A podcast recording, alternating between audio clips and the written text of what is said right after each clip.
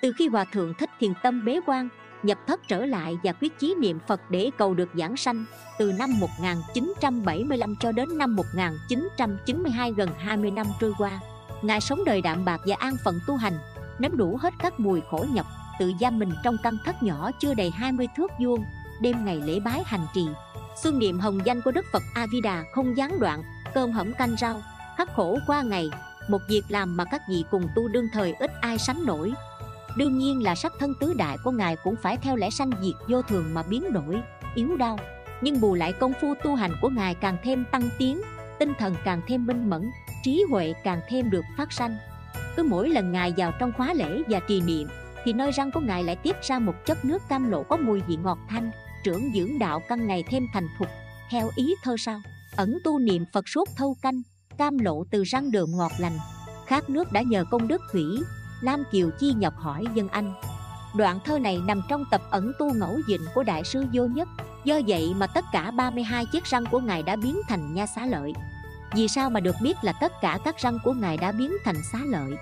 Đây chắc chắn là một câu hỏi đầu tiên và phổ thông nhất trên môi, Miệng của tất cả mọi người khi đọc đến đây. Việc này không phải là chuyện khoa trương hay khoác lác gì cố hòa thượng có bao giờ nói với ai là Ngài tu cao, Hay là đã chứng đắc được quả vị gì đâu. Trái lại Ngài còn nói là mình kém tài năng. Vô đức hạnh nữa thì làm sao có thể nói rằng Ngài là một người khoe khoang Khoác lác được. Nhân duyên biết được răng của Ngài đã biến thành xá lợi. Mấy năm sau cùng trước khi viên tịch Nếu răng cấm của Ngài bị sưng làm cho Ngài hơi khó chịu vì đau nhất Một người tại gia đệ tử của Ngài pháp danh là Chánh Kiến Sau khi được biết như vậy có xin phép vào thăm bệnh và thưa cùng Ngài rằng Bạc Hòa Thượng, con có một đứa con trai là nha sĩ có phòng làm răng ở Sài Gòn. Được biết Ngài bị sưng răng nếu như Ngài cho phép con sẽ gọi nó lên đây để chữa trị cho Ngài. Xin Ngài từ bi cho chúng con được ân chiêm chúc phần phước đức. Ngài bằng lòng và sau đó vị nha sĩ Hòa tên con trai của đạo hữu chánh kiến chở một số máy móc nha khoa từ Sài Gòn lên Phương Liên tịnh xứ để khám răng cho sư ông. Vị nha sĩ Hòa thuật lại rằng răng của sư ông 32 cái còn nguyên, cứng chắc, trắng trẻo, đều đặn như răng của một người còn trẻ tuổi. Và tôi thấy có một điều lạ lùng. Đặc biệt là các răng cấm của sư ông không có các vết hàng sâu xuống như răng cấm của mọi người bình thường. Các răng cấm của sư ông đều dung cao lên tròn trịa như hòn nghi Sau khi khám kỹ thì tôi thấy sư ông chỉ bị sưng nướu răng cho nên hành ra đau nhất mà thôi. Muốn nó hết nhất lẹ thì chỉ việc nhổ quát là xong. Tôi trình bày như vậy và được sư ông đồng ý cho phép nhổ. Sau khi nhổ răng xong rồi thì đi sư Thanh Nguyệt đã bưng dĩa trực sẵn kế bên, Liền thỉnh ngay chiếc răng của sư ông vào dĩa và đem để lên bàn thờ Phật. Riêng tôi thì tiếp tục hầu chuyện cùng sư ông. Một chập sau, Sư ông hỏi, Con có cần hỏi thầy thêm chuyện gì nữa không? Không hiểu sao tôi bỗng dưng đáp, Bạch sư ông, Không có, Con chỉ xin sư ông cho con thỉnh cái răng vừa mới nhổ để làm kỷ niệm.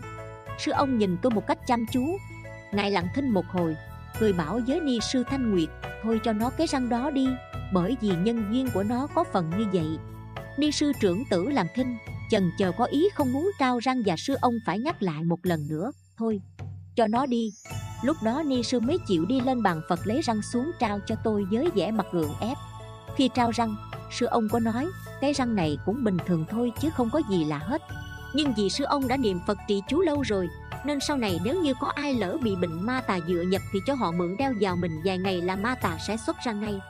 Tôi dân dạ nhưng cũng không để ý gì cho mấy vì lúc đó tôi còn rất ấu trĩ trong đường đạo nên không biết chi nhiều chỉ biết gói cất kỹ răng lại và để vào túi áo mà thôi. Có người biết được việc này nên đề nghị với tôi là xin mua lại cái răng với giá ba chỉ vàng. Tôi từ chối ngay lập tức. Sau đó tôi nói lại việc này với ba tôi tránh kiến. Ba tôi cười và nói, ba lượng, ba mươi lượng, ba trăm lượng cũng còn chưa xứng. Bộ hùng sao mà đem răng của sư ông bán chứ? Tôi mang chiếc răng ấy về sài gòn và cất làm kỷ niệm. Lúc ba má tôi được chấp thuận qua Mỹ, Tôi mới nghĩ rằng Mình sanh ba má tôi rất kính trọng sư ông.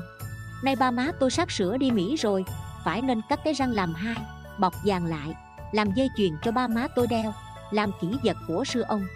Khi mang cái răng ấy xuống và trước khi sắp sửa cắt răng ra, Điều đầu tiên mà tôi nhận thấy ở nơi chiếc răng này như sau. Mặc dù chiếc răng ấy để lâu ngày rồi, Nhưng vẫn giữ được màu trắng tinh và sáng bóng. Sạch y như một răng sống, chứ không phải như răng chết đã được nhổ lên lâu ngày. Răng ấy có hai màu, nửa bên là màu ngà trắng sáng, nửa bên là màu ngũ sắc như sa cừ. Từ trong răng có gì thơm thoảng bay ra. Mặc dù thấy như vậy và trong tâm cũng rất lấy làm lạ, nhưng tôi vẫn quyết định cắt răng ấy ra làm hai. Tôi dùng cưa nha sĩ cắt, nhưng lưỡi cưa bị trợt ra ngoài, răng nhắn lửa lên và vẫn giữ y nguyên không hề hấn gì. Tôi rất lấy làm lạ nghĩ hai lưỡi cưa cũ chăng sau đó, tôi dùng lưỡi cưa mới nguyên cắm cuối cả buổi, nhưng chiếc răng chẳng hề bị tổn hao chút nào. Tôi mới nghĩ đem chiếc răng đến chỗ chuyên môn cưa thép để nhờ cắt dùng. Người ta đòi tiền công tới 50.000 đồng.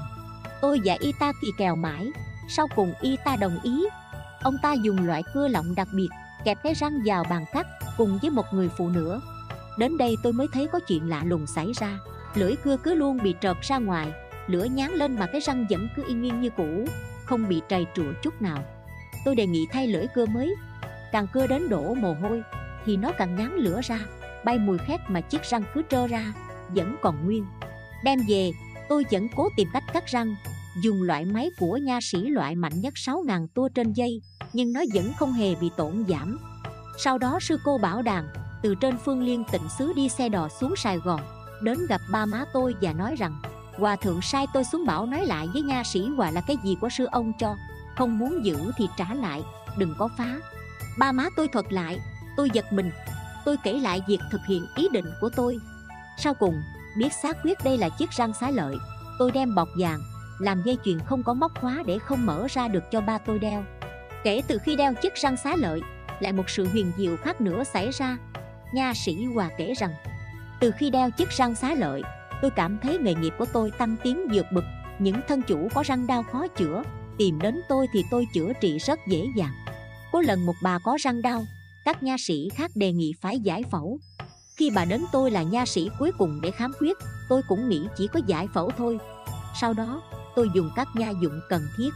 Đến chừng xong rồi, tôi bảo bà hả miệng ra để xem lại, thì không thấy cái răng đau, tưởng bà nuốt vào bụng. Nên hơi lo dội hỏi thì bà đáp, đâu có tôi nhổ vào trong ống nhổ. Nha sĩ giỏi quá, mới đụng tay vào cái răng rớt ra liền. Nha sĩ hòa kể tiếp, thật ra tôi chưa làm gì hết, chỉ xem thử thôi rồi ấn nhẹ mấy cái thì chiếc răng đau tự nhiên tróc chân rớt ra ngoài mà bà ấy cũng không hay và tôi cũng không biết nữa. Đây là một trong nhiều sự phi thường khác mà tôi cũng không hiểu tại sao. Quả thật chiếc răng xá lợi của sư ông có một sự thần diệu phi thường mà khoa học không làm sao hiểu thấu. Nha sĩ hòa kể thêm một sự linh thiêng khác nữa tôi có một đứa con bị nạn lưu thông, cả mình mấy nó đều bị trầy trụa, đau nhức lắm. Trưa hôm đó tôi nằm ngủ chung mà trong lòng có ý là buồn. Mơ màng chợt thấy có nhiều người từ ngoài cửa đi vào xuống lại giật sợi dây chuyền có mang răng xá lợi của sư ông. Hai đàn dặn co nhau một hồi, bỗng nghe mấy người đó nói với nhau rằng, thôi đi, đừng hành thằng con của y ta nữa bởi vì y ta có bảo bối, thần vật của bồ tát hộ thân rồi, mình làm quá không nên đâu. Nói xong họ đồn nhau ra khỏi cửa đi mất tôi giật mình thức dậy, thấy tay mình vẫn còn nắm chặt chiếc răng xá lợi của sư ông. Còn sợi dây chuyền thì tuột ra đến mang tay chớ không xuất ra được vì dây chuyền quá chật lại thêm bị hai tay cản lại. Đấy là một lý do khác nữa để chúng ta biết thêm về chiếc răng xá lợi của cố hòa thượng là bảo vật vô giá của bậc nhục thân bồ tát đến nỗi quỷ thần cũng muốn cướp đoạt. Về chuyện kim xà dương thọ tăng trước khi kết thúc chuyện này, xin lược sơ về hòa thượng và đôi kim xà dương trước 1972 hòa thượng thiền tâm dùng pháp hiệu là liên du. Sau 1972 hòa thượng đổi là vô nhất để tỏ ý khiêm hạ là đời của ngài chẳng có gì là hạng nhất. Hai số một hết. Từ 1968 vô nhất đại sư về lâm đồng cất chùa tịnh tu. Nơi đây có nhiều rắn, có khi rắn quấn đuôi nhau trên ngạch cửa, thòng mình xuống hả miệng, le lưỡi thở khè khè. Đêm đêm rắn to bằng bắp chân nằm dưới chân giường, nếu sơ ý sẽ đặt nhầm sau này được biết dưới lòng đất của cái thất mà đại sư vô nhất ở là một gò mối có vô số rắn đang ở. Về sau, một sáng có hai người thượng xin gặp. Họ lễ phép chắp tay chào và còn biết niệm phật. Hai vợ chồng người thượng đến xin lỗi đại sư vì hồi trưa có đứa cháu nội phá phách làm đại sư sợ. Thì ra đó là con rắn lớn bằng bắp chân phá làm cho đại sư hết hồn. Và thì ra đây là cặp vợ chồng Kim Xà Dương, chồng 842 tuổi giờ 760 tuổi đến xin sám hối và thời gian sau đó quy y với đại sư.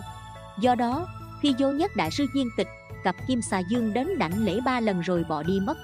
Trích trong sách những chuyện giảng sanh lưu xá lợi của cư sĩ Tình Hải. Câu chuyện đến đây là hết. Cảm ơn các bạn đã chú ý theo dõi. Nhớ follow kênh mình để được nghe những câu chuyện phật giáo ý nghĩa mỗi ngày nhé.